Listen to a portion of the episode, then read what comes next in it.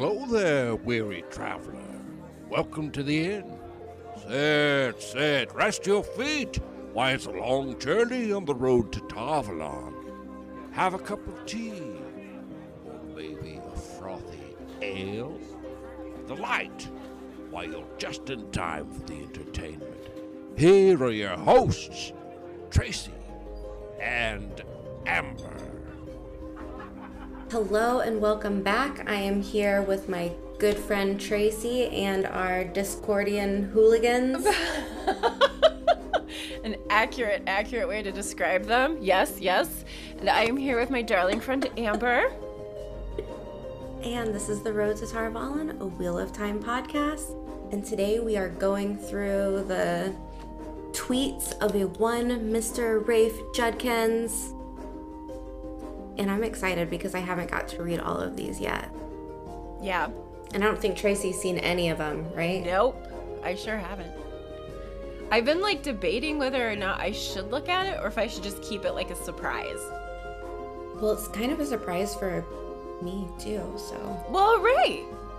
Extra fun. It'll be surprising for all of us. All the way around. Dad Swain says, can we be hooligai? That's is that the plural of hooligan? Hooligai or hooligi? The hooligi of the chat today. Snakes and Foxes is okay with it. I mean, if they agree on something, then I feel like it's a must. Yeah. Yeah, if Snakes and Foxes says he's cool, then that's my vote. It's like when we pass something by Aiden to make sure it meets, the cool factor. If it's cool with Aiden, thumbs up. So, should we start with these tweets? Yes. Yeah, I'm excited. Because I want to know what they have planned versus what we have kind of, speculated about.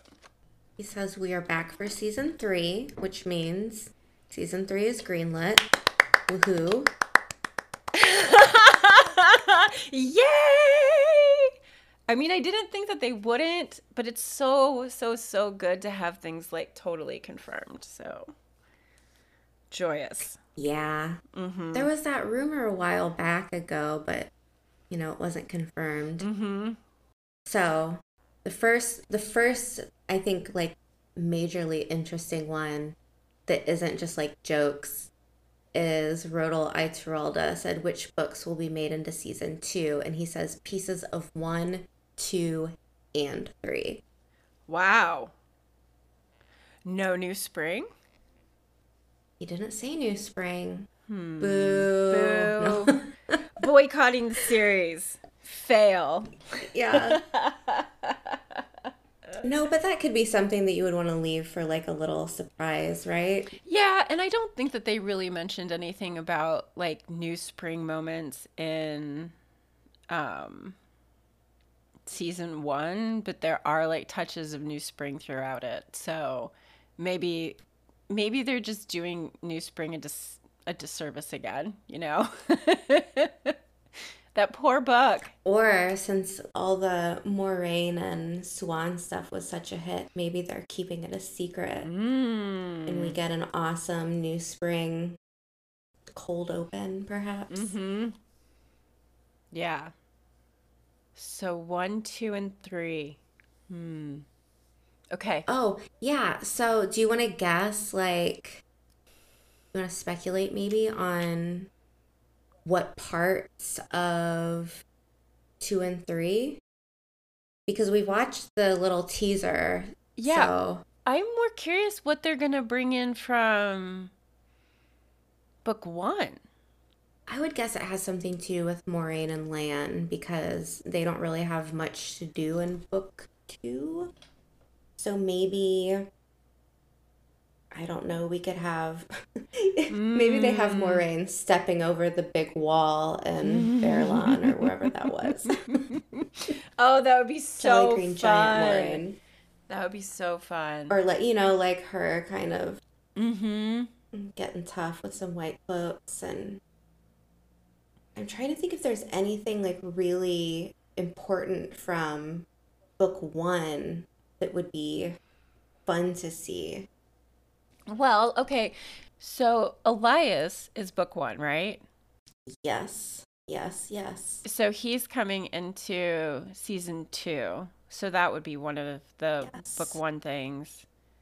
Elayne is book one, and she's not being brought in. Elida. Yeah. Like, now that I'm kind of thinking about, like, characters that are coming in, Verin. Mm-hmm. Okay. Yeah. Because I'm really curious, like, we've talked about it, what they're going to do with Fal Dara, like where Fal Dara ended and how the fuck they're gonna pull that out. And I'm just trying to think of like a way from book one that they can use to wrap up and pull season one into season two without it being like, what the fuck? Yeah. I wonder, okay, so who was Uno was killed, or not killed, Uno was stabbed by Shadar Logoth's dagger. Loyal was stabbed. Mm-hmm. Was there anyone else who was injured? I think it was just those two. I mean, everyone else was like throat slit, so I don't think there's any. Yeah, that can be done for that. From, like, the guards that got killed. Yeah, yeah. But I'm trying to think of like who, if there's anything from the Eye of the World that could. Yeah. Potentially. Okay, so we do have. No, that's in The Great Hunt. I was just thinking about Swan's entourage that shows up in Fal Dara. I'm like, maybe they'll show up and heal some people. Like a doesn't have to be Swan, but it could be like a swoop in of Aes Sedai. Yeah. Well, you know what? That would make sense for some of the images that we saw in the behind the scenes trailers where it looked like there were Aes Sedai lined up, and we were like, where are they? Why are they there? So maybe they're still going to pull in that Aes Sedai visit to Fal Dara somehow? They could, because I don't see how anyone else would be able. I don't know how they would heal them. Mm-hmm. There has to be Aes Sedai, or somehow Nynaeve does a mass healing again, but I think that's kind of too much of a, like, do the same old trick again, you know? Mm-hmm. Yeah. Could have Moiraine, some blue sisters that Moiraine, I don't know. The more I'm thinking about it, send out eyes and ears for. Yeah, the more that makes sense, you know, like, because how else are they going to get them out of there? And Moiraine is now stuck with this weird shield against her being able to channel. Like, who better to be there for her in a moment like that than Swan out of nowhere? I would be down for that. I would love that. But I also don't know if Swan can leave Tar Valon to meet with Moiraine after expelling her from the tower. You know what I mean? That would be too risky for Swan. That's true. So I feel like if it was a group, it would be like a group of people. Not including her. Moiraine trusts. Yeah, not including Swan. Like, I don't think that Swan can now, like, step past those boundaries of, like, being ever seen in connection with Moiraine, because it would just be too risky. Yeah. And put her in jeopardy. But she could possibly have some sneaky thing where she is in cahoots with other sisters in the tower and sends them out to help Moiraine. And that could be something she gets caught doing, which leads to her stilling. Spoiler alert, stilling.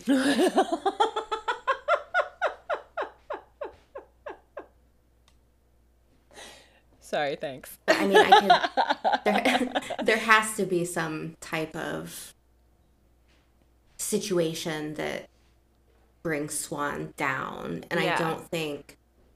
I don't know if it's just like she knew about the Dragon Reborn. Like, I'm sure they could do something like that too, where it comes out that she knew about it. But I feel like if there's any person. You know what? I think I like that better if she was in trouble for helping Moiraine versus knowing about the Dragon Reborn. Mm-hmm. I think it fits their relationship pretty well. Yeah. Interesting. Okay. I have no idea if that's a direction they're actually going to go, but I like it. I like it. Like, it does make sense. It does play into, like, a way to kind of pull things back together in a way that's where it goes from there. I have no idea, really, without, like, further speculation. Yeah. Okay. And then, okay, so from book 3... Mm-hmm. We've seen Aviendha. Are we okay? I can hear your wheels spinning. I'm like staring at my ceiling like it's going to give me some sort of answer.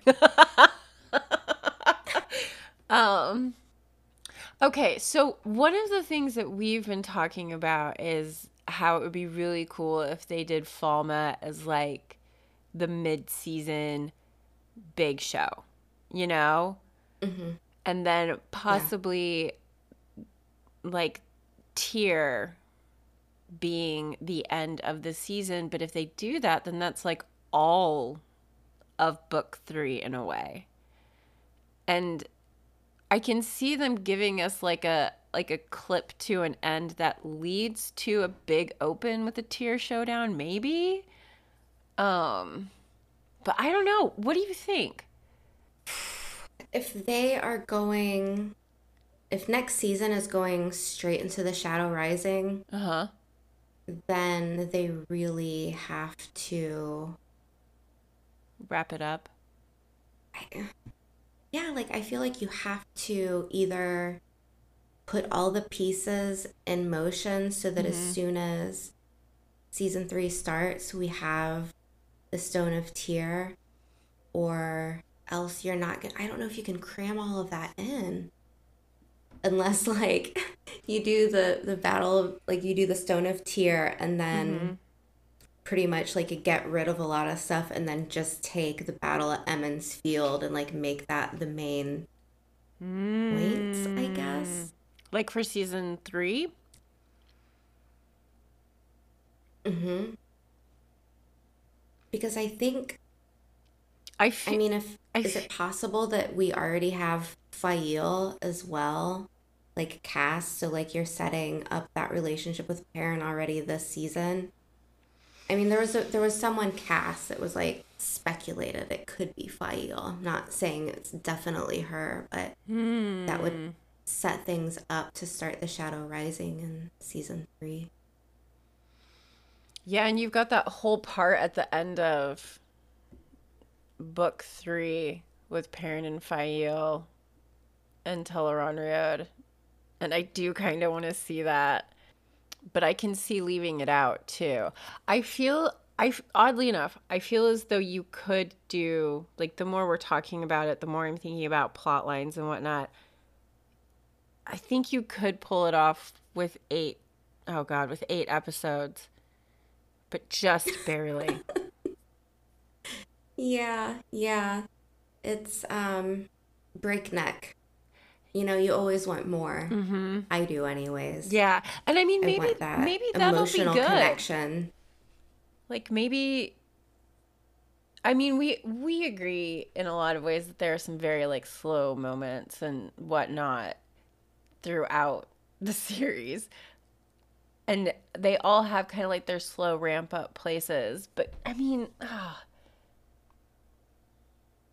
that would be a lot to cram into one season. Yeah, and it's hard too because you want to focus on all of the things that make the book good, like the action sequences. Ooh, yeah. The political intrigue. Yeah. The emotional well-being of the characters, and with 8 episodes that is very hard. Yeah, I feel like you almost have to like pick one and be like, okay, like this season's gonna be the action season. Well, and I mean, The Shadow Rising is such a big book in the series, like It's, I can't, God. Oh yeah, there it is. Yeah, I have like the really kind of large ones, and it's still like a 900-page book. This is like a season in and of itself. Yeah. But maybe that's the, I mean, maybe that's what they were planning on when they started. Like, this is, you know, I'm sure this has all been plotted out. Mm-hmm. So they've got an idea how they're going to do it.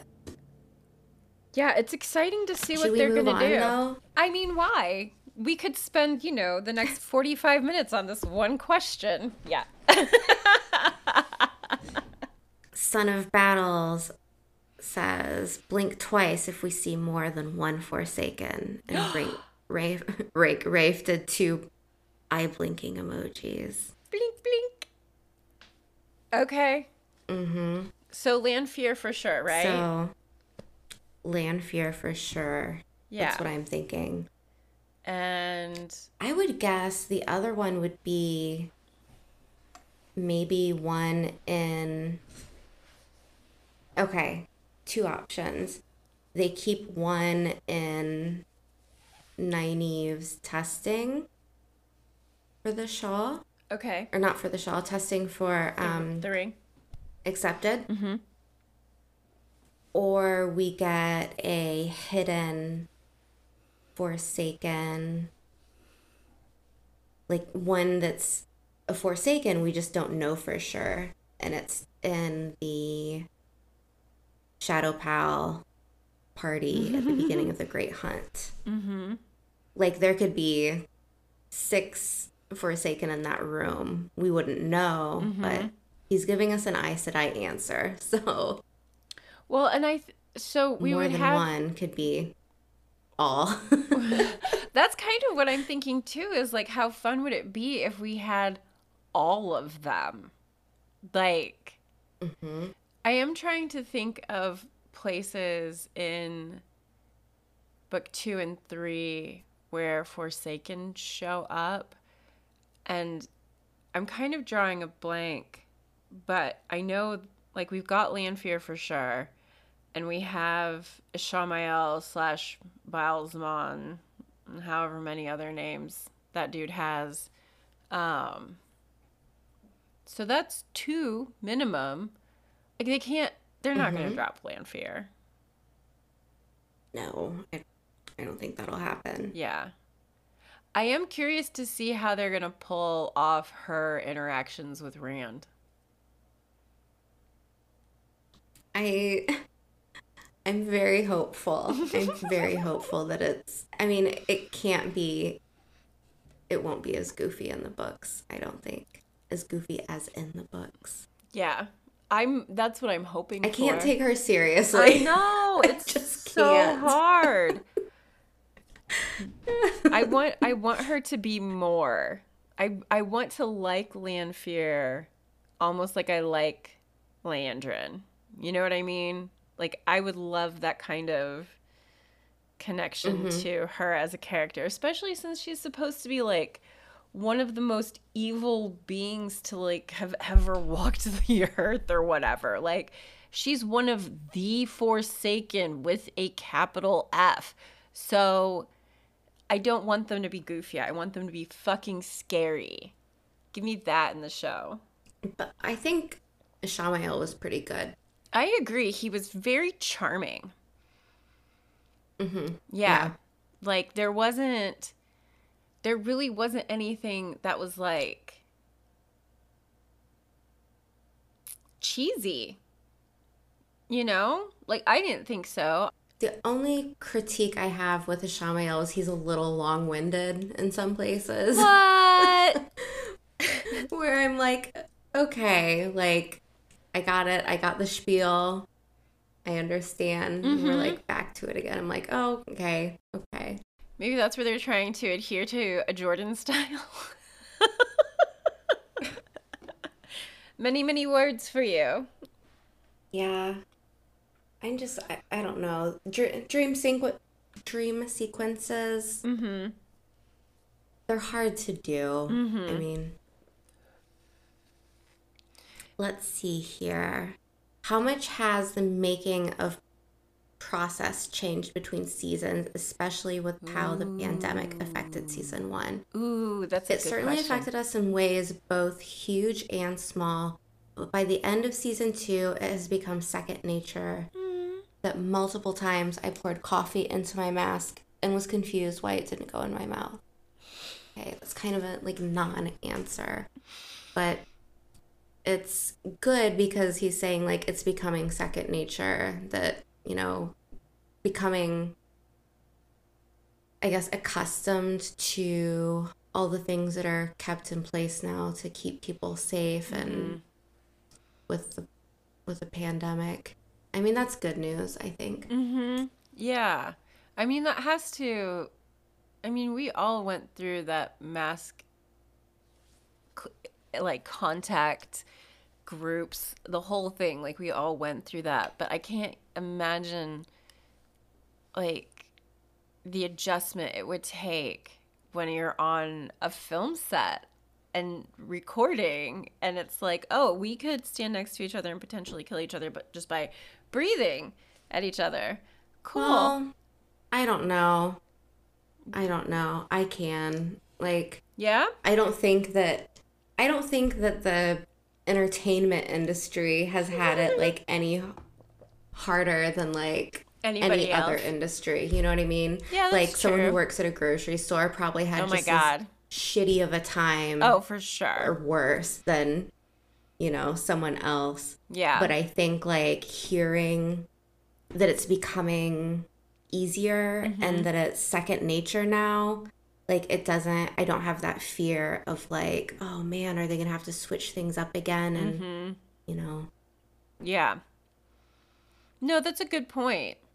Yeah. I mean, I'm not trying to like, I'm not saying that he's like, oh, it was so hard for us, and that it was like it wasn't hard for other people. I think the whole world is just, you know, everybody's over it. Everybody was affected. Yeah, true, absolutely. Like we all went through it. It's one of the wild things about the last 2 years.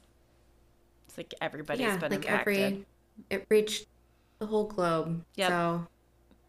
Hooray, we found global unity through one thing. Right. Is that too dark? Go us. No. Okay, cool. For this podcast, nah. All right, awesome.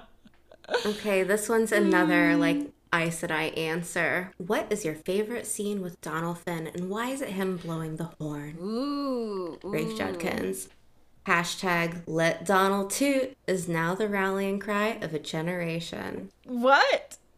I just like that Rafe is the man that says toot instead of blow. Like, you know, like at first it was let Barney blow because everyone wanted to see Barney blow the horn of Valier. And he said let Donald toot. That changes it.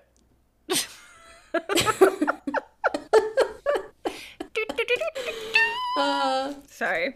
Let Donald toot, let the hero, let the hunters grunt. Right.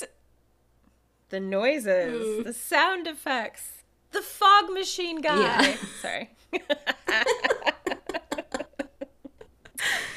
Okay, he's the real hero. Is Unsung Hero, Season 2, Fog Machine Guy. How far into the books will this season take us? No, the Emond's Field 5 are much more split up. I think he means now the Emond's Field 5 are much more split up than the Eye of the World. Chris asking Rafe.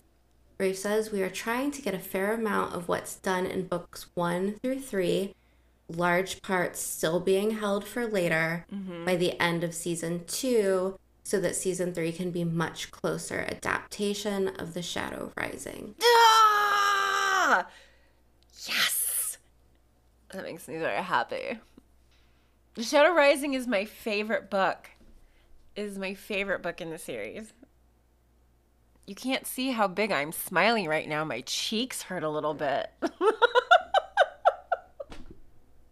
I think it's a really important book, and I think that was the first. Well, by the end of that, the Battle of Emond's Field really got me choked up. Yeah, so, big emotional impact there. Mm-hmm. Lot to cheer for. And we need a good freaking battle on this show. Oh my gosh! I mean, or several. I mean, yeah. Shadow Rising also has like the encounters inside the Waste that happen at like various places, and then like towards the end there's that all the things that happen at the end that I'm not going to say that are spoilers. Well, I think we're just going to have to make this one a full spoilers episode. Oh, okay. Because there's no way to get around some of it. It's true. Like, I'm thinking about like the Aiel fighting each other after Rand like announces himself as the Karn, and Cúladin is like, no, it's me. He has tattoos. I have tattoos. Yeah, look at that. You went to the same guy. Nice line work. I think that they could definitely. I think that has to be a big part, right? Mm-hmm. Yeah. Like everything that's happening in the Aiel Waste. Mm-hmm. Yeah. And it'll help if this season 2, we're already introduced to the Aiel well enough that we don't step into season 3 and need a ton of exposition. Like, who are these people? Mm-hmm. What is their prophecy? Why do they care? Yeah. You know? Yeah. Yeah. That's kind of exciting. Should I do the next one? Yeah. James, all caps. In comparison to season 1, how much queer representation is there going to be? Rafe Judkins. It depends on how many great memes you churn out. Thanks, Rafe. What? So, what? What? He says it depends on how many great memes you churn out. I'm trying to process that. What does that mean? I don't know. Okay, cool.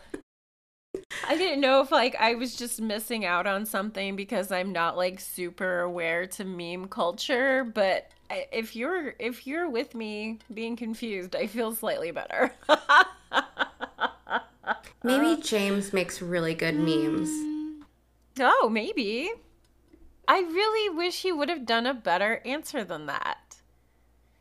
Yeah, I feel like that's something that you don't have to joke about, you know? Like, give it to us straight. Yeah. But at the same time, like, maybe Rafe doesn't want to offend anyone about, like, you know, there's always the Twitter trolls who are going to be like, no, it's going to be a super duper woke fest and garbage, you know? Maybe he's just trying to tread lightly. Okay. I still would have liked a better answer. Well, I want more of Swan and Maureen's backstory, and right. I don't know. Like, there's other characters too where there's opportunities. Yeah, for some good love stories. So absolutely. Next one. Kat asks, favorite type of gin, and also can you drop a hint about something you've been looking forward to us seeing in season 2? Ooh. And Kat's profile pic is the most adorable picture of Kate Fleetwood and Liandrin garb, like smiling and looking down. And he says, your pic makes me excited about where Liandrin's character goes in season 2. We are so, so lucky to have the amazing Kate Fleetwood in the show. And you will love, hate, and love to hate her, Lily. Mm. I mean, I already love Kate Fleetwood for Liandrin. Like, that was the one character that I did not expect to love. Exactly. So. I was excited that she was in the show, and I knew from seeing her in Harlots that she was going to be able to just kill it as Liandrin. But I was not expecting to be like, you are one of my very favorite characters. Ah! look. I've only ever seen her be like more of a heel, like one of the bad guys in TV shows. I've never seen her as like the kind of like lighter character. She's always been kind of the bad guy, but I think she brings a lightness to Liandrin that's really fun. If you get a chance, you should watch Harlots. It's very good. I know. You've been telling me for like 2 years. 2 years. The costumes alone. Yeah. It's like a love fest of 18th century garb. It's so fun. Yeah. Is she a bad guy? Is she one of the bad people? And okay. No, she's actually like, I would say she is one of the morally strong and almost, as weird as it seems, maternal figures in the show. But she's also a prostitute who specializes in like BDSM, I believe, would be what we would like phrase it as. Like she walks down hallways where she has guys tied up naked, and she's just like occasionally smacking them with reeds of whatever. Okay. Yeah. Not to cut you off from this delicious. What? We're 34 minutes in, and we are not even like a bit of the way through these questions, and I want to describe season 2 using only alcoholic beverages, please. Rafe says spiked calf, which makes me think this will be a very Seanchan centric season. That was a tongue twister. A Seanchan centric. Ooh. Ooh, yeah. I like that. Favorite season 2 two-person scene with only the names of those characters and no more. Good question, Kevin Angus. Are you ready for this, Tracy? I don't know. I'm just going to sit here. I'm ready. I'm ready. Okay. Egwene Reyna. Who? Reyna or Rena, however you want to pronounce it, R-E-N-N-A. That's her captor, the Seanchan. Oh. Like her Soldom, right? Pretty sure. Yes. Okay, yes. Found it. Sorry. No, it's okay. Yeah, okay. So, like, right after they come out of the Waygate. Sorry. Now it hits. Just hit you hard.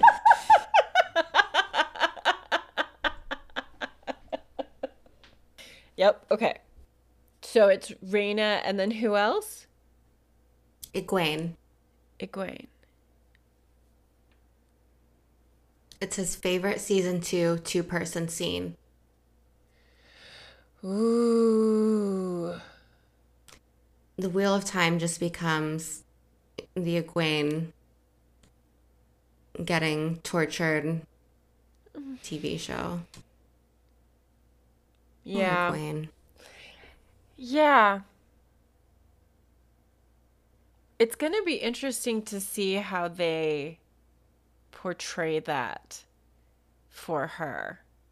Like, we don't live in a society that's going to accept tropes that have gotten by in the past. At least I feel that way. And so to like continuously abuse just one female character throughout this season the way that it's done in the books, like how is that going to get translated into an on-screen performance? And I think that's going to be interesting. Yeah. I agree. It's hard because you never want to see.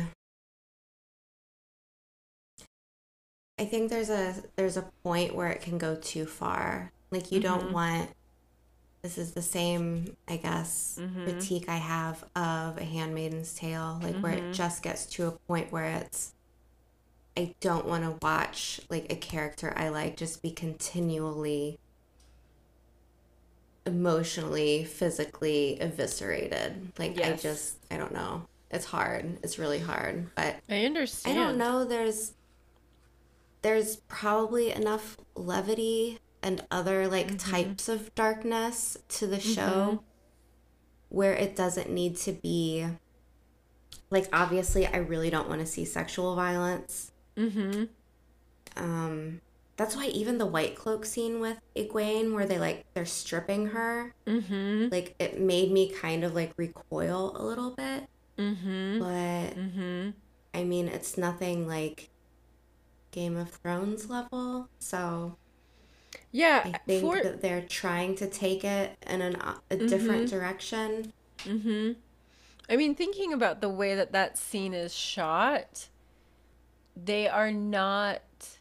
Are you talking about the scene with Egwene and the White Cloaks? Mm-hmm, mm-hmm. Okay. Yeah.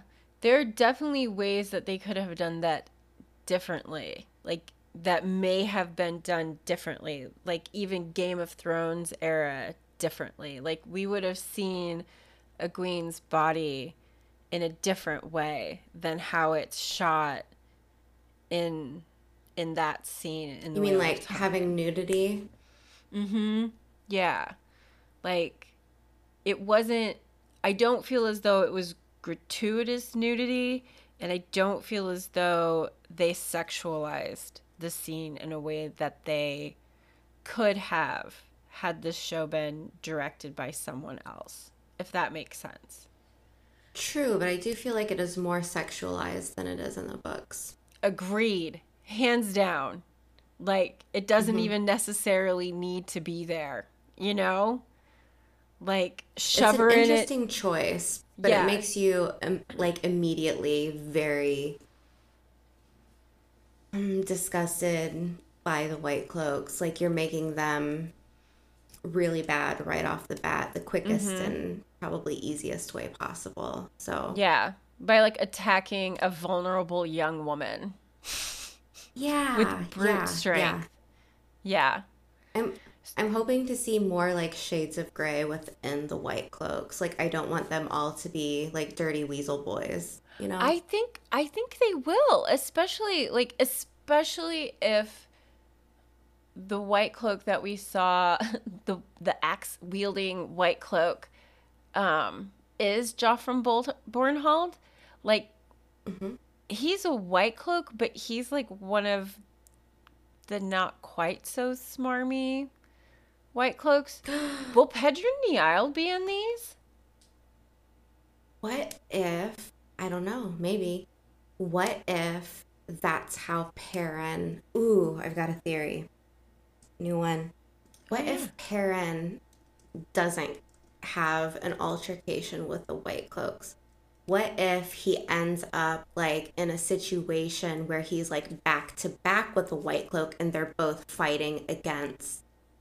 Seanchan, and like Joffrey Bornhold goes down and was like, you know, take my axe or something, you know what I mean, like sacrifices mm-hmm. his axe, and that's what gets Perrin to take up a weapon, like take up the axe mm-hmm. and then somehow it gets misconstrued and mm-hmm. Perrin ends up being, you know, dark friend numero uno for mm-hmm. the White mm-hmm. Cloaks, but really, like, they were just vibing back to back, like, having a battle. That would be cool. To do with... Because especially if we're gonna... some of the White Cloaks. Yeah, because we would... So if we're doing, like, big time deep...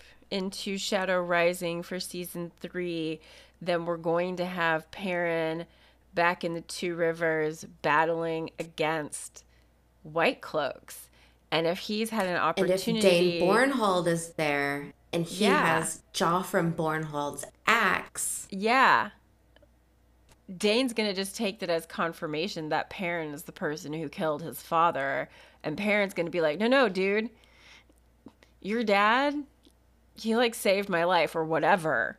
And you're gonna give Perrin a reason to be sympathetic towards the White Cloaks, which plays totally into Perrin's character anyway. Yes. Oh, I love this. Why aren't we writing this show again? Mr. Judkins, we shall dethrone you. I'm so sassy. I'm not here for dethroning anyone. Are you sure? Queens of speculation. I like that. I'll make us crowns. Let me grab my bedazzler. I don't really have one. I never owned one. Okay, should I move forward? Yeah. This is fun. Do the Sean... This is such a weird question. A weird response. What? Okay, hold on. Yeah. From the Nerdy Arab, do the Seanchan still use the ball gags on Damani? Rafe Judkins, I've never seen a ball gag on a Damani. I have no idea what's going on here. Yeah. I mean, neither have I. I think he's talking about the Damani having that thing in their mouth. Or their mouths covered or whatever it was. Like the way it is on the ship at the end of season 1? Yeah. You know, I've seen them called ball gags. I've seen them being called pacifiers. I don't know. I think this person is just trying to be antagonistic. The soul damn run around and are like, don't forget her pacifier. She gets so cranky without it. Okay, I'm moving on from this one. This is just not even. I don't even want to touch it. I'm just like, it's ridiculous. Next. Okay, continue. From Jared McNeil, can you tell us how much you will be expanding on the Forsaken in this season? Rafe says, it is a big point of difference from the books in season 2. We will spend more time with any Forsaken who's in the show, more how the later books treat the Forsaken than necessarily books 2 or 3 did. Like cool. That. Yeah, I'm down for that. I really feel like the Forsaken are underused in the books. Yes. Yeah. Yes. Yeah, I want them to be like just scary. Just make them scary.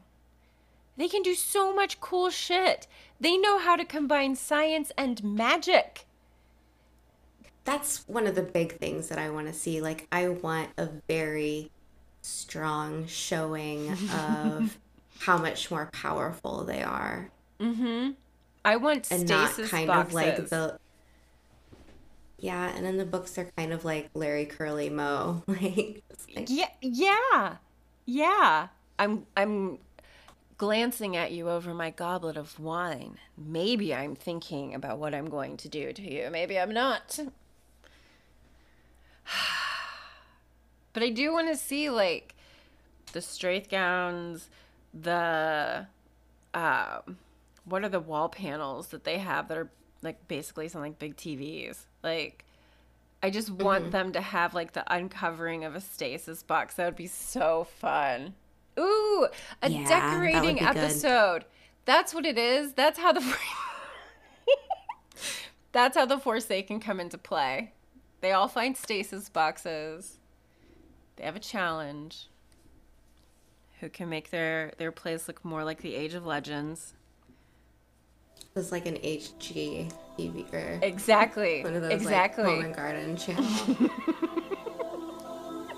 Okay. Momentary interruption, friends.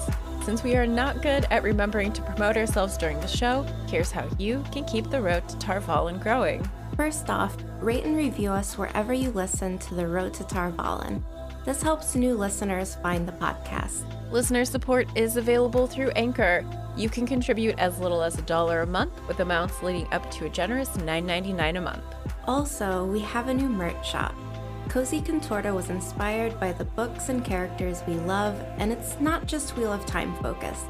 Go check it out at Cozy Contorta on Instagram or find the link on our website via social media. Income means better equipment, more content, and more opportunities to be able to grow our amazing community. We love you all and feel endlessly grateful to each of our listeners for joining us week after week on the road to Tar Valon. Thank you so much. Enjoy the rest of the episode. Nadia Atsli asks, when will Ran's luscious curly locks return? Yeah! Wanting to know about his curls. And Rafe says, ask Yosha Stradowski. He should be growing them now. Okay. Okay. Anything to speculate there? Should we move to the next? I mean, it's his hair, so I'm totally okay with just going forward from here. Okay. Good luck growing Jeremy it back, Ness. Buddy. I mean, that's all I got. What new character actor are you most excited to introduce us to? And he says there are so many, Aviendha, Elayne, others that have both been announced and not announced. And of course, Bayle Domon. I'm excited for Bayle. I am too. I think he's going to be so fun. Like he's a good kind of outsider, you know, like to all the Aes Sedai and the warders and our poor tortured Emond's Fielders. Like, right. Bayle is just there to be Bayle. He's got his own morals, his own structure, his own code. Yeah. He's kind of like Tom in that sense. Like you're not quite sure what you're gonna get from him. Mm-hmm.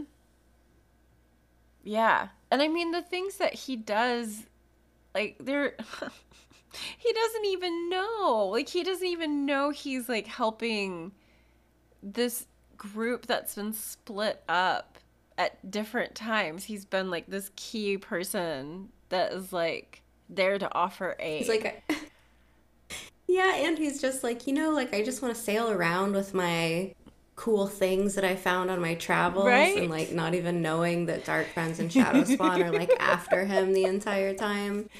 Oh, by the way, I think would just I still stand by there being a Bayle Domon cold open with whether it be one of the Seanchan boarding him or him kind of like having this mysterious person trying to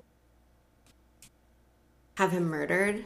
Mm-hmm. In the beginning of The Great Hunt. Mm-hmm. Mm-hmm. Mm-hmm. I was thinking, like, possibly the him being chased by Trollocs out of Fal Dara. Is that where he was, like, coming south from? Like, it's in book 1, and when he picks up Matt and Rand that first time, and they have Trolloc chasing after them, and Bayle thinks that he's chasing after him.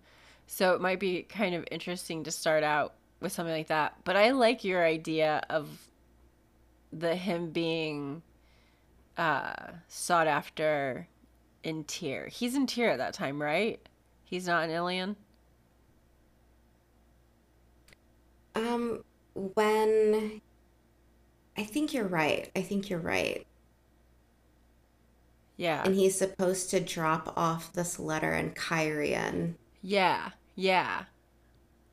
And it tells them and to like the letter is like whoever gives you this, imprison them and take everything. Yeah. Or I'll give you everything that's left over besides what belongs to me. Yeah. Such a fun kind of like mysterious, like, wait, what's going on now? Like, more intrigue. I think this is kind of like a good whodunit.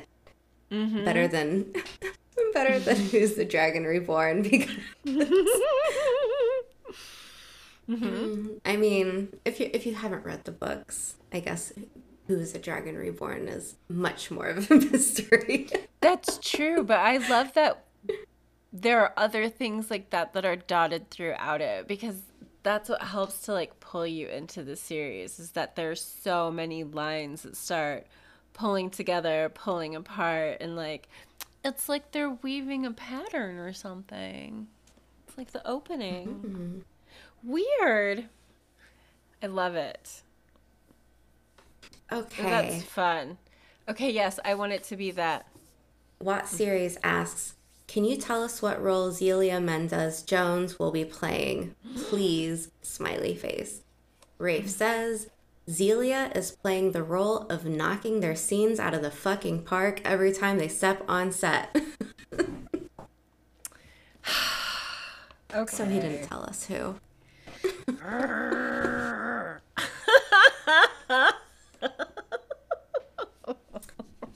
Phil Thomas wants to know how many episodes will season 2 be, and if only 8 again, will they be longer? Rafe says they are longer than the first season, but yes, still only 8. Okay. I'm glad to hear longer at least. At least.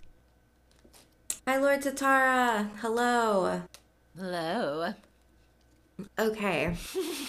Vax Populi asks, maybe you can open with an explanation of why you had the entire Seanchan ever victorious Navy unleash everything they had on a poor little girl on the beach, or how you had the forces of Fal Dara charging the back of their own defense fortification. Rafe says, that girl had it coming, so did the entire coastline and all its cities.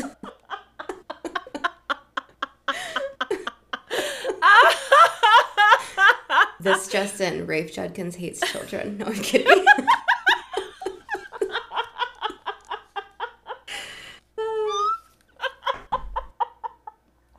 No, I think this is a good, interesting answer, though, because now we're learning that the whole entire coastline and all of its cities are wiped out, which and that Rafe was something that we had previously speculated. What? I said, and that Rafe doesn't give a fuck. He's just like, bye-bye.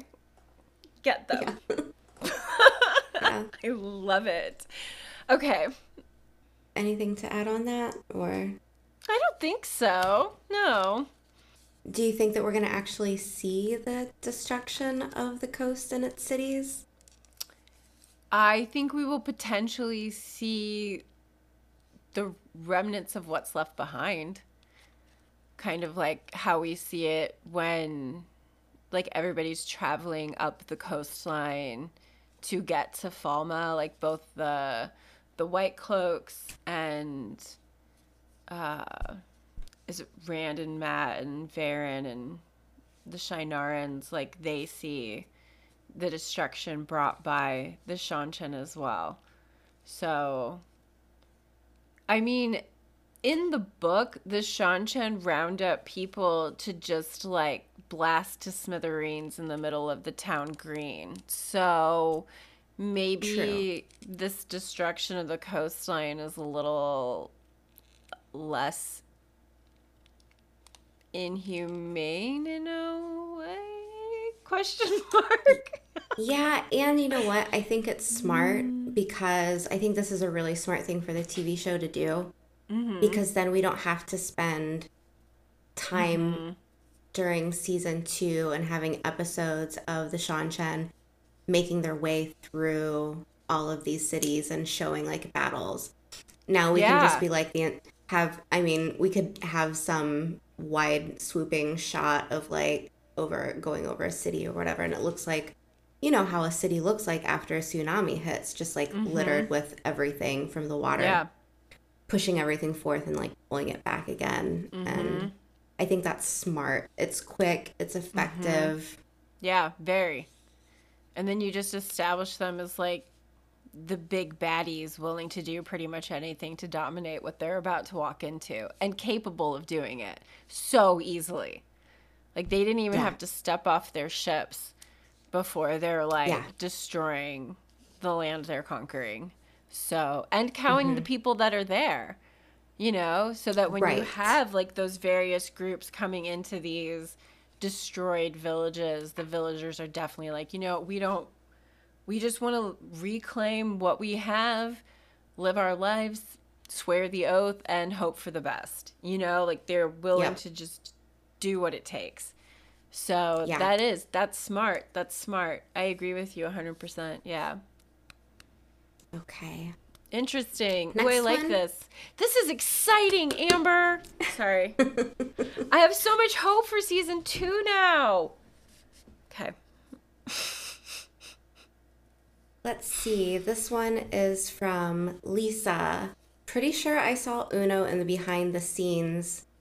Interested on how that is possible after last season. He says, he's breathing. Watch close. So I think Lisa wants to know how Uno is alive, not whether or not he's alive. But yeah, I don't want to assume. I mean, well, I think it's safe to say that it is Uno in the behind the scenes footage. I mean, we looked at it pretty damn closely yesterday, and I don't really have a doubt that that's who that is. I really, really love the idea of, like, an entourage of Aes Sedai coming through, like, just in the nick of time, you know? And, like, swooping in and healing. And then that's how you get the arrival of Verin.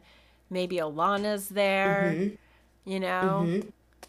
Maybe Anaya. Anaya would be fun. Like, we could start talking about Anaya. Yeah, we can start talking about Egwene's dreaming if you brought in Anaya. Yes. And then we could have the girls taken to the tower. Did we just write the show? Are we writing the show now? That's so good. It makes the most sense. Ooh. It makes the most sense. Liandrin would definitely be with them, and probably Elida too. Let's see, the next one is... This is just a meme. I'm going to skip it. Okay. What is the journey like for Moiraine and Lan in Season 2 with their bond still masked? He says, Rafe says, another big departure point for us is that the books is making much more story for Moiraine and Lan. We aren't sitting these two amazing actors on the bench for Season 2, so we're going to see what's in the book for them to do, expand it in a huge way. That's all I can say. That's more of an answer than some of the other things. I like that. Yeah. But I think that he's already answered this previously, like at the end of season 1. Like, Lan and Moiraine are probably the top billed actors for the show. Sure. Yeah. There's no way you can get, I don't think, these two actors without giving them their dues, like, each season. Oh, yeah. I love that. I love Lan and Moiraine in the books. I would love... I mean, we don't even get a point of view from Lan until close to the end of the series. I mean, outside of New Spring, anyway. Like, and that's just tragic. Lan scenes in New Spring are some of the best written scenes. We don't need to, like, go into how much we drool over some of the scenes in New Spring that are Lan-based, but they are so good. I would love to see more of that in the show. And I'm a really subtle Danielle Henney fan. I don't really ever talk about how beautiful I think he is. So, yeah, I will not be sad to see him on screen far more often. It's going to be so fun. And I do think he has really good chemistry with Rosamund Pike. I love her acting, too. Like, I went on a binge of watching things that she's in, and she's just amazing. I finally watched I Care a Lot and laughed my ass off. She's so good. Yeah. Yeah, that's good. It's a good one. Yeah. Oh, that's exciting. That's exciting. Oh, I wonder what they're going to do. Okay, Maggie asks, since most of the main characters split up geographically at the beginning of The Great Hunt, will the next seasons keep them on a parallel timeline for convergence at Falme? In which case, the Portal Stones left a gap of 4 months for Rand's group. Easier to do on page or on film? Ooh, Rafe says, question. Yeah, good way to go, Maggie. Yeah, that's a good job. I love it. Rafe says, time gaps are very difficult moving to a medium of television with the stories intercutting. But we do try to do as much as we can to avoid 1 hour cross-continent dragon flights. Fair.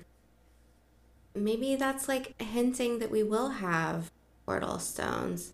I know Dad Swain, I thought the same thing. He says, ooh, snap, Rafe, lol. Like a little bit of shade at Game of Thrones. But actually, that's not even true because Game of Thrones totally did like fast travel all like season 7 and 8. It was like, we're here, now we're here. There was never a 1 hour dragon flight. It was like, we have dragons now, so here's like 5 seconds of Dany's hair blowing in the wind and cup scene. Good point. I like that. But I'm here for Game of Thrones digs. So approve. Same. Okay, so maybe this does lend. Maybe a hint that there will be Portal Stones or much more Waygate travel. I really want them to include the Portal Stones. I just want to see a Grom, that's all. I don't need the flicker. Like, if they just say, like, oh, I saw my life. I saw 1,000 of my lifetimes. Mm-hmm. And be all shaken up about it. I would be okay with that. I think you could do that. Like, just because it's like, hi, Brother Dan. Hello. Just because it takes up so much space in the book does not necessarily mean that they would have to do it in the same way in the TV show. Like, I think there's a way of being able to show it as being like traumatizing without, I don't know. I mean, you have, doesn't Matt like vomit once they like kind of get after, all settled after? Yes. Yeah. I believe so. He's really shaken up. Yeah, because you don't, I just keep thinking we don't even know what he sees. Yeah, exactly. Like he is like, he vomits, he grabs at Rand and is like, I would never do that. I would never betray you. And Rand is like trying to comfort him, even though he's also been through like this bizarro alternative streams, you know? So I feel like it could be done. And the only reason I really want to see the Portal Stones introduced is because we have that moment in the Shadow Rising. In the Shadow Rising, when Rand takes all the fucking Aiel to the Waste using a portal stone. And he does it, like, really seamlessly. Like, you could show how it could go really wrong, and then you could show how Rand has leveled up and moves an entire mass of people from one location to the other. Mm-hmm. I feel like it could be done. Yeah. I feel it could be done. I just think it's harder to do, to have of the emotional impact that you get with the books and still make it work when you only have 8 episodes. Right, yeah. I mean, even if they're longer. Yeah, it's, you could do something like, if we're going to take it a totally different direction, you could have it from Matt's point of view this time, since in the books it's Rand's point of view, and see like something that really tortures Matt and him being affected by this and kind of like seeing how everyone's shaken up afterwards, and then Matt saying like, I would never do that, and Rand kind of just being like, I don't know what you're saying, what you're talking about, but I think it's just a time constraint. Yeah. Yeah, it is. It really is just the thing for like the transitioning of the Aiel and Rand and everybody to the waste. And I mean, the other part about that that's so fun is like when they arrive and is it Amis that's waiting for them? And she's like, Ruark, I knew you were going to be here today. And he's like, how, like, it's just, it shows so many levels of like being able to dream and communicate that the Aiel have this drastic separation from the Stone of Tear to the Waste. And then you could leap straight into all of the good shit that happens once they get there. I agree. I think you've changed my mind a little bit. Okay, okay. At first I was like, you know, like I wouldn't be one of those people who is like really, really upset about it. It's because I'm trying to kind of like imagine like, you have to cut so many things. But yeah, now that after listening to you say that, I think I'm kind of leaning towards like, yeah, maybe I really want to see that.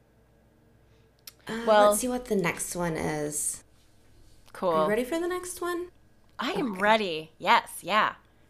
This is from Luke Schwartz, and he says, which new cast member gave you the best, yep, that's insert character's name moment in season 2 filming? Ooh. And he says, I think this moment will be the first or second trailer of season 2. It lives rent-free in my head at all times. I don't know. Ooh, who do you think it's going to be? I want it to be Aviendha. But with it being Rafe, it might be an Egwene scene. Yeah. Mm-hmm. I want to say, just because I've heard him say how, like, when they found Kira Coveney for Elayne, he was like, this is Elayne. Like, it's just her. Like, everything, how she acts, even out of character, it's her. Like, there's no doubt about it. I love that. So I'm wondering if maybe it's her, but I don't know if she would be the first second of the trailer for season 2. Like, I think that will be dedicated to one of the bigger characters. Not the bigger characters, but one of the main characters, like Rand, Moiraine, Egwene, somebody that's going to be our Emond's Field characters. Yeah, quickly recognizable for people who've watched like season 1 at least. Interesting. Yeah. Yeah, but he said, but the question is which new cast member? So. Aviendha. I want it to be Aviendha. Yeah. Yeah. He likes his Aiel. I bet it is Avi. She is a maiden of the spear. And I mean, come on, that scene with Tigraine is just so well done. It's so well done. I love it. If they could do that with like a maiden of the spear who's not pregnant and going through labor while fighting, it's going to be even more epic. Like, yeah, give me a maiden of the spear moment. That's what I want. And have Aviendha like have them veils up. That would be a really good way to draw.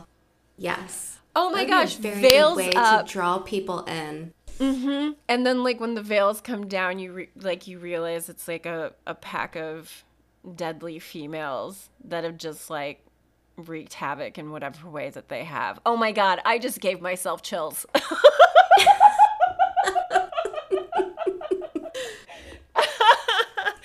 Slightly fangirling over the Maidens of the Spear. I'm so excited. Like, they are by far the group that I'm like, God, if I could just be like anyone of the Wheel of Time, I would want to be a maiden in the spear. And there's just well, I kind of like, no way that's happening for me.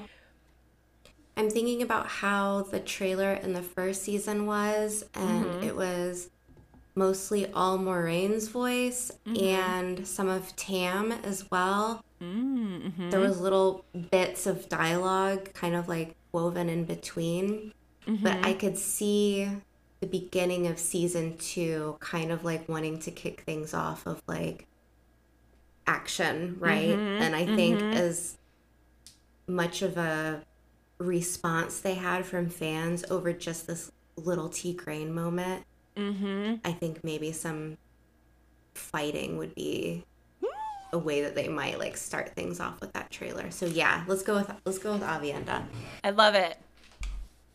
Okay. I'm real sad if that's not what it is now. We will see. Only time will tell. Okay, this is from Herrenmarkt, and he asks, why did you guys decide not to make the dagger instant death like the books? How did Loyal survive getting stabbed by the dagger? And Rafe says, that's a story best told in a setting. So ooh. I think we're going to get some Aes Sedai healing. Yeah. Okay. I think we've covered that one, though, pretty extensively. So next one. Mm-hmm. This one's from What Up? I have to ask, Gawain, and I guess the lesser brother Gulad, actually beat Matt in the water training yard in the show, right? There's no way they lose on screen, is there? Okay, obviously a joke. Rafe says, yes. This is an iconic scene from the book, and we are building to a believable version of it in the show. Yes. Hopefully. Hot. Oh, those are our chapters for next week. They are our chapters for next week. I've already read them. I will gladly read them again. Maybe we should leave that one for next week then, because, yeah, that's a lot of speculation on how that's going to go down. Ooh, yeah, let's do that, because it's, I mean, the other chapters are good, but it's laying out our next steps as well. But I really am excited to see what the water yard is going to look like, and I like if that moment in the teaser is a representation of the water yard and like the battle we can be expecting. I'm really excited. Same. So, yeah. Same. Cool. Let's save that for next week then. Next one is from Mike Schaub, and he asked, does Matt get to wander the tower practice yard, and do we learn of Jerem? And he said, get your origins on. So I guess he's talking about the origin stories. Okay, the next one, which character has a plot change? Which character has his plot changed the most compared to the books? And Rafe says, Matt. But we try to bring the characters back to where they should be at the end of season 2. I feel that's a necessity with where things are right now. You know, like, because we have to figure out what to do with him having remained in Tar Valon instead of going along with the rest of the crew. So right there, his story's already been drastically you have to reinvent some things. Yeah.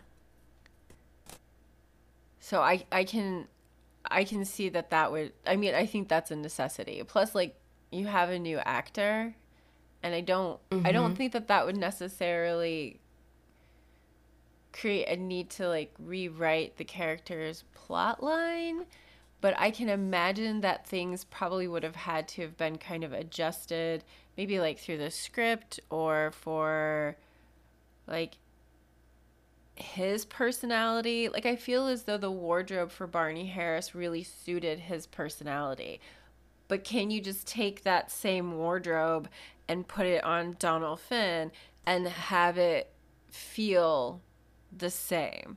Yeah, I can understand that completely. I totally get that. Okay, are the Wheel of Time origins canon to the TV show, or just a pretty side piece where the stories of origins aren't the mythology used? Rafe says, canon. Ooh. That's what I expect, though. I mean, same. If you're going to insert it, like, it better be. Yeah. Better be, like, biblical. And especially since you have, like, the flexibility that comes along with it being like a graphic design as opposed to actors and sets and locations and all of those things. Like, there's I'm sure there's a level of challenge and artistic blah, blah, blah around it. What they've done so far is beautiful. I love the artwork of what's already up on Amazon. And if it continues, as it looks like it's going to, I will gladly watch it. And I just think it's going to be so much more flexible to be able to introduce a lot of the things that are going to get people more familiar both with what's coming and what's already been brought out, because I'm sure it's going to answer a lot of questions that got brought up in season one and build on to what our understanding of like the world we're in already has. Oh my God, the world building necessary for this show is just insane. Yeah. And really, seriously, kudos to Amazon for producing a whole second like side series along with their main series. They have seriously invested a lot of artistic talent into this project, and it's, I think it's really impressive. Agreed. Yeah, I'm very happy with it. Okay, will weaves appear the same in the coming seasons? Mm-hmm. They're getting a bit of a revamp for season 2. Threads and colors and bears. Oh my, but no bears. Like to hear that. Really looking forward to that. I wasn't one of those people that ever saw colors. Like that wasn't something that I saw in my head when I envisioned the weaves. So like when they didn't have them in the show, I didn't think anything of it. Mm-hmm. But if they can make things more complex, love to see it. Mm-hmm. Yeah. Yeah, I'm the same way. Like, I don't really know if I ever even pictured the weaves as they are being portrayed. Like, in a book, you don't necessarily have to have, like, a physical representation of something as it's happening. You can just know that it's happening. And for me, that's kind of how it always was. Like, they would do something, but it wouldn't necessarily have, like, even to a Chandler. Well, to a Chandler, it probably looks different. I don't know. The way that it's been done in this show has kind of started to take over some of my vision when I'm reading it. Yeah, me too. I get that. Yeah. The adding of colors will be fun. It will, yeah. I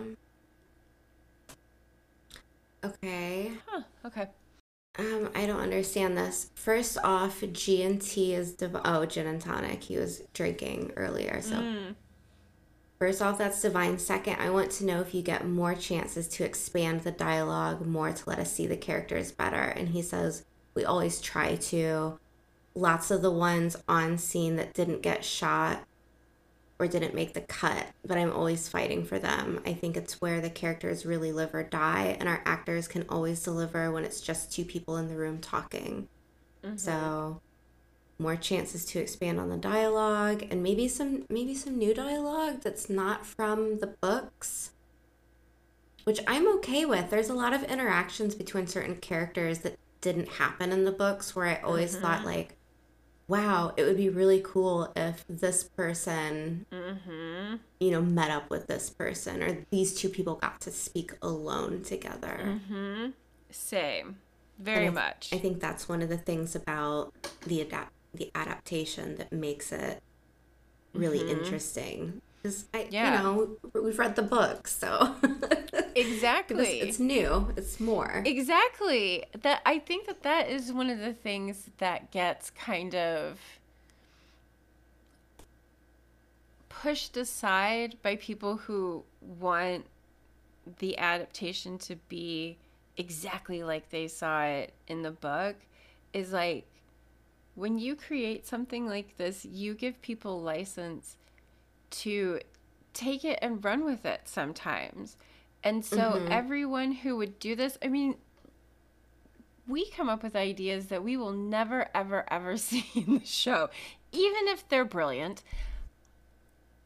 But they are doing their adaptation. They are doing the cooperation of vision and talent and artistry that is bringing this world that some of us have known for decades to a visual reality, and I think that's glorious. And I really do think that they're like doing the best they can to really speak to the love of the series to the fans, and giving us a love for characters that like is totally new, like Liandrin, like that wasn't expected for us. And so I honestly think they're doing a really good job. I think there's a lot to be said about what they're doing, and yeah, this is their adaptation, and it's kind of exciting. Maybe in like 10 years someone will do a different one. That seems to be the trend now. Like there's a Lord of the Rings thing happening, and I mean, who knows? Who knows? Oh yeah, the Age of Legends movies that are coming out. The Wheel of Time will be around forever. That's the hope. That's the dream. Okay, let's see. Will we see more of the following than one of these cities in season 2? Cairhien, Tear, Falme. And he says yes. But I don't think that means anything. I think it'll be Cairhien and Falme, which means, well, it could mean 2 or more. So it could be all 3. Yeah, that's what I'm thinking. But I feel safer saying it's probably just Falme and Cairhien, because we've seen Falme in the teaser trailer thing. I mean, I'm assuming that was Falme, and we've seen what I think is, or we've heard about people cast, like Lord Barthanas, who is Cairhien, and so. That's exciting. I hope they set up the Stone of Tear, though. I hope that it's at least set up. Okay. Oh gosh, that's really exciting. Hopper is in season 2. Yay! Are you sticking with the fun cold opens?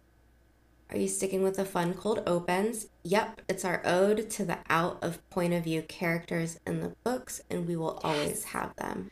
What is out of POV characters? Out of POV chapters?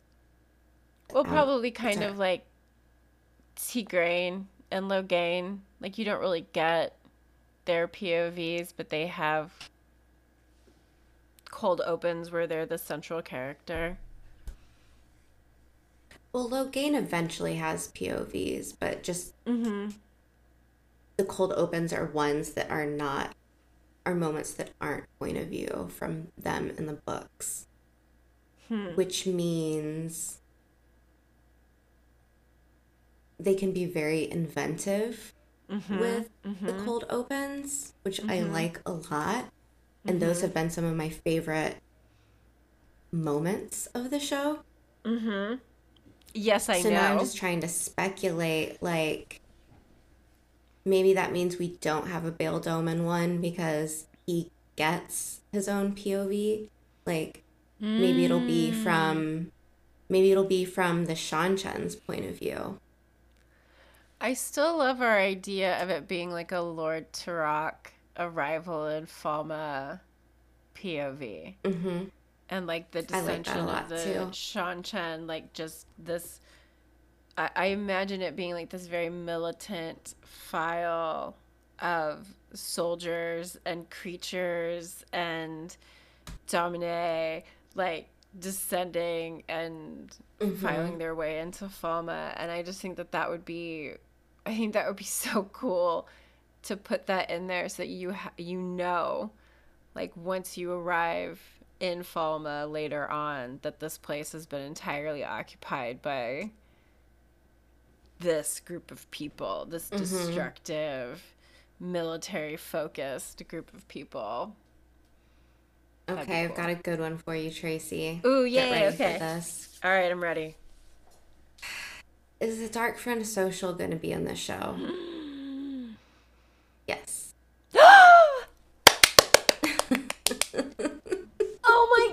How are they going to do it? See, this makes me think, like, maybe that character with the face covering is Lanfear, and they're at the dark, I like to call it the Shadow Pal party. The Shadow Pal. The Shadow Pal. The Shadow Pal party. Because, I mean, in the books, everyone covers their face. Like, they're all wearing their masquerade masks. Black so, like, masks. That would make sense if it was Lanfear. Or and she's wandering among the other Forsaken. Yeah, she's wandering among the gathered dark friends. Yeah. Ooh. And too, she's going to stand out. You know, that outfit is going to make you, like, wonder who she is. Because I don't think the others are going to have such an ornate costume. Yeah. And the symbol on, like, the little three-pointed star is an Age of Legends symbol. So, like, that makes me think of, like, something very, very old. Something a Forsaken would have, not any other normal, lowly dark friend.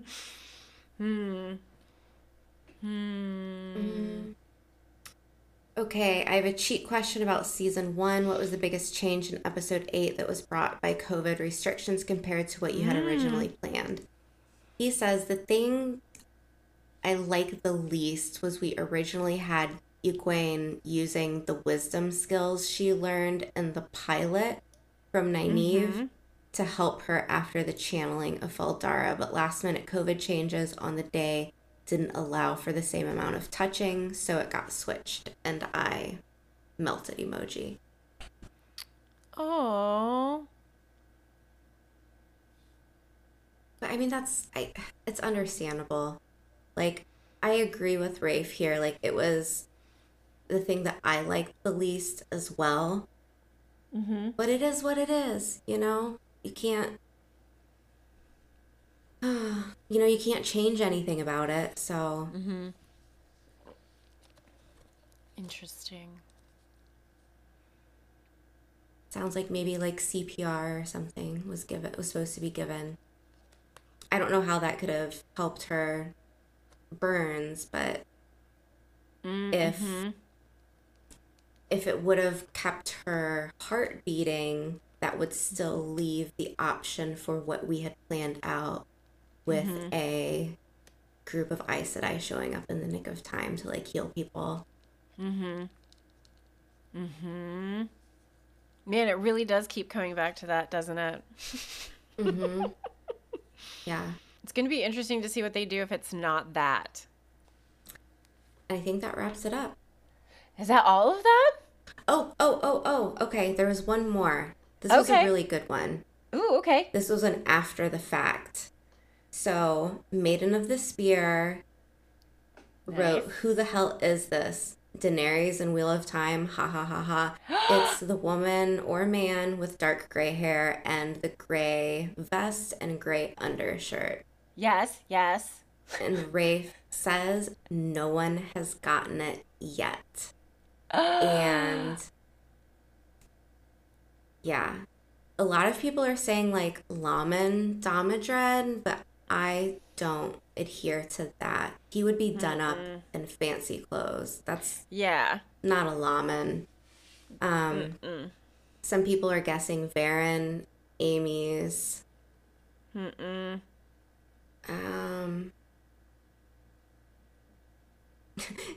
Lessons with Loyal said that's Geralt of Ruidion.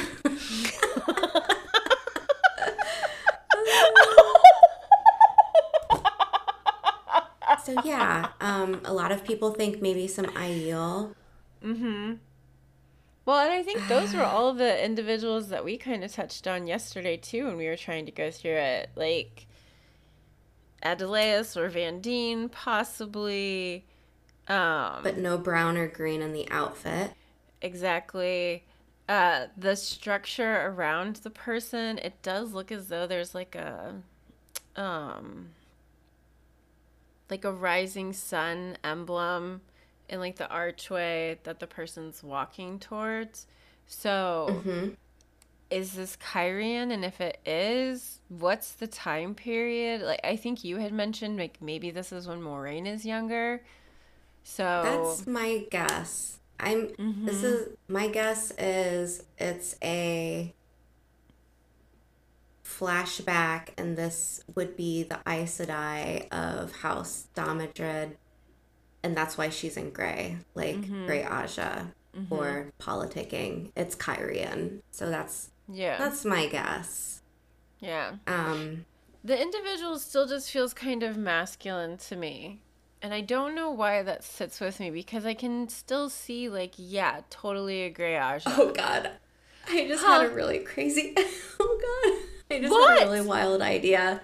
What? What if it's Tom in disguise going to kill Galdrian? I was going to say that yesterday. I was like, could this be Tom? But I was like, in disguise? He just looks so much smaller than, like, the actor that plays Tom, but I mean, I don't know. That's such a good idea. Oh my god. Tom creeping on my way to murder a king. Yeah, assassin Tom.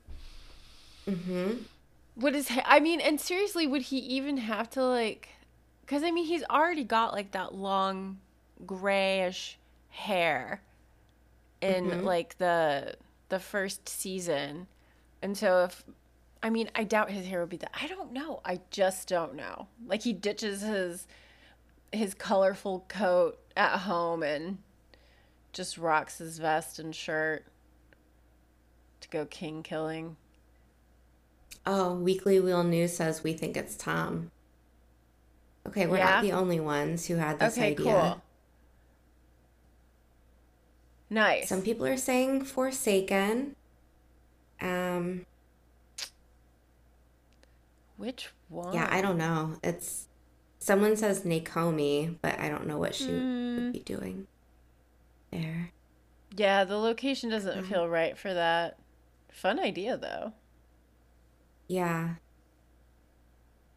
It is a puzzling one. I think it's actually kind of my favorite, just because it's got that huge question mark attached to it. Like, who the fuck is this?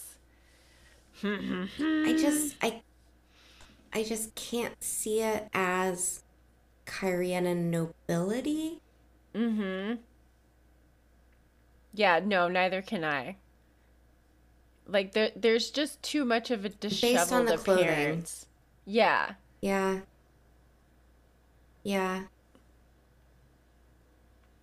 But I like. Is there to speculate, obviously. Is there any chance that it's Lenny? Oh my gosh. No, that would be an Andor though. Right? But I mean, who's to say that this isn't in Camelin? Like, is it confirmed for sure that it's like Cairhien? I mean, we're just speculating that fancy design is, but I've seen other images where the door looks like it was actually created for the TV show, because normally, like, in that architecture, there wouldn't be a door there. That's just an arch to walk through. So the door looks like something that was constructed for the set. And I'm going to go out on a limb and say if they actually made it for the show, it will have purpose in how it looks. Yeah, I agree. They've been intentional, and it shows. Interesting. Yeah. I love that nobody's guessed it yet. How fun. Well, there's been responses after he wrote that, so like it could have been guessed, and at this point. Yeah. That's fun. That was a good last question. It's probably my favorite. But I guess we can wrap it up. Okay, cool, yeah. Thanks so much for joining us. We will continue to release new episodes every Wednesday. We would love if you would subscribe to the podcast, leave us reviews, and share us with your friends in the Wheel of Time community. Let us know what you thought of our content, correct us, send us things we may have missed. You can find links to our email and social media accounts in the show notes. And if you have the Anchor app, leave a voice message for us to play in upcoming episodes. We also have a website where you can find links to our Discord channel, social media platforms, and merch shop. So until next week, thanks for joining us on the road to Tar Valon.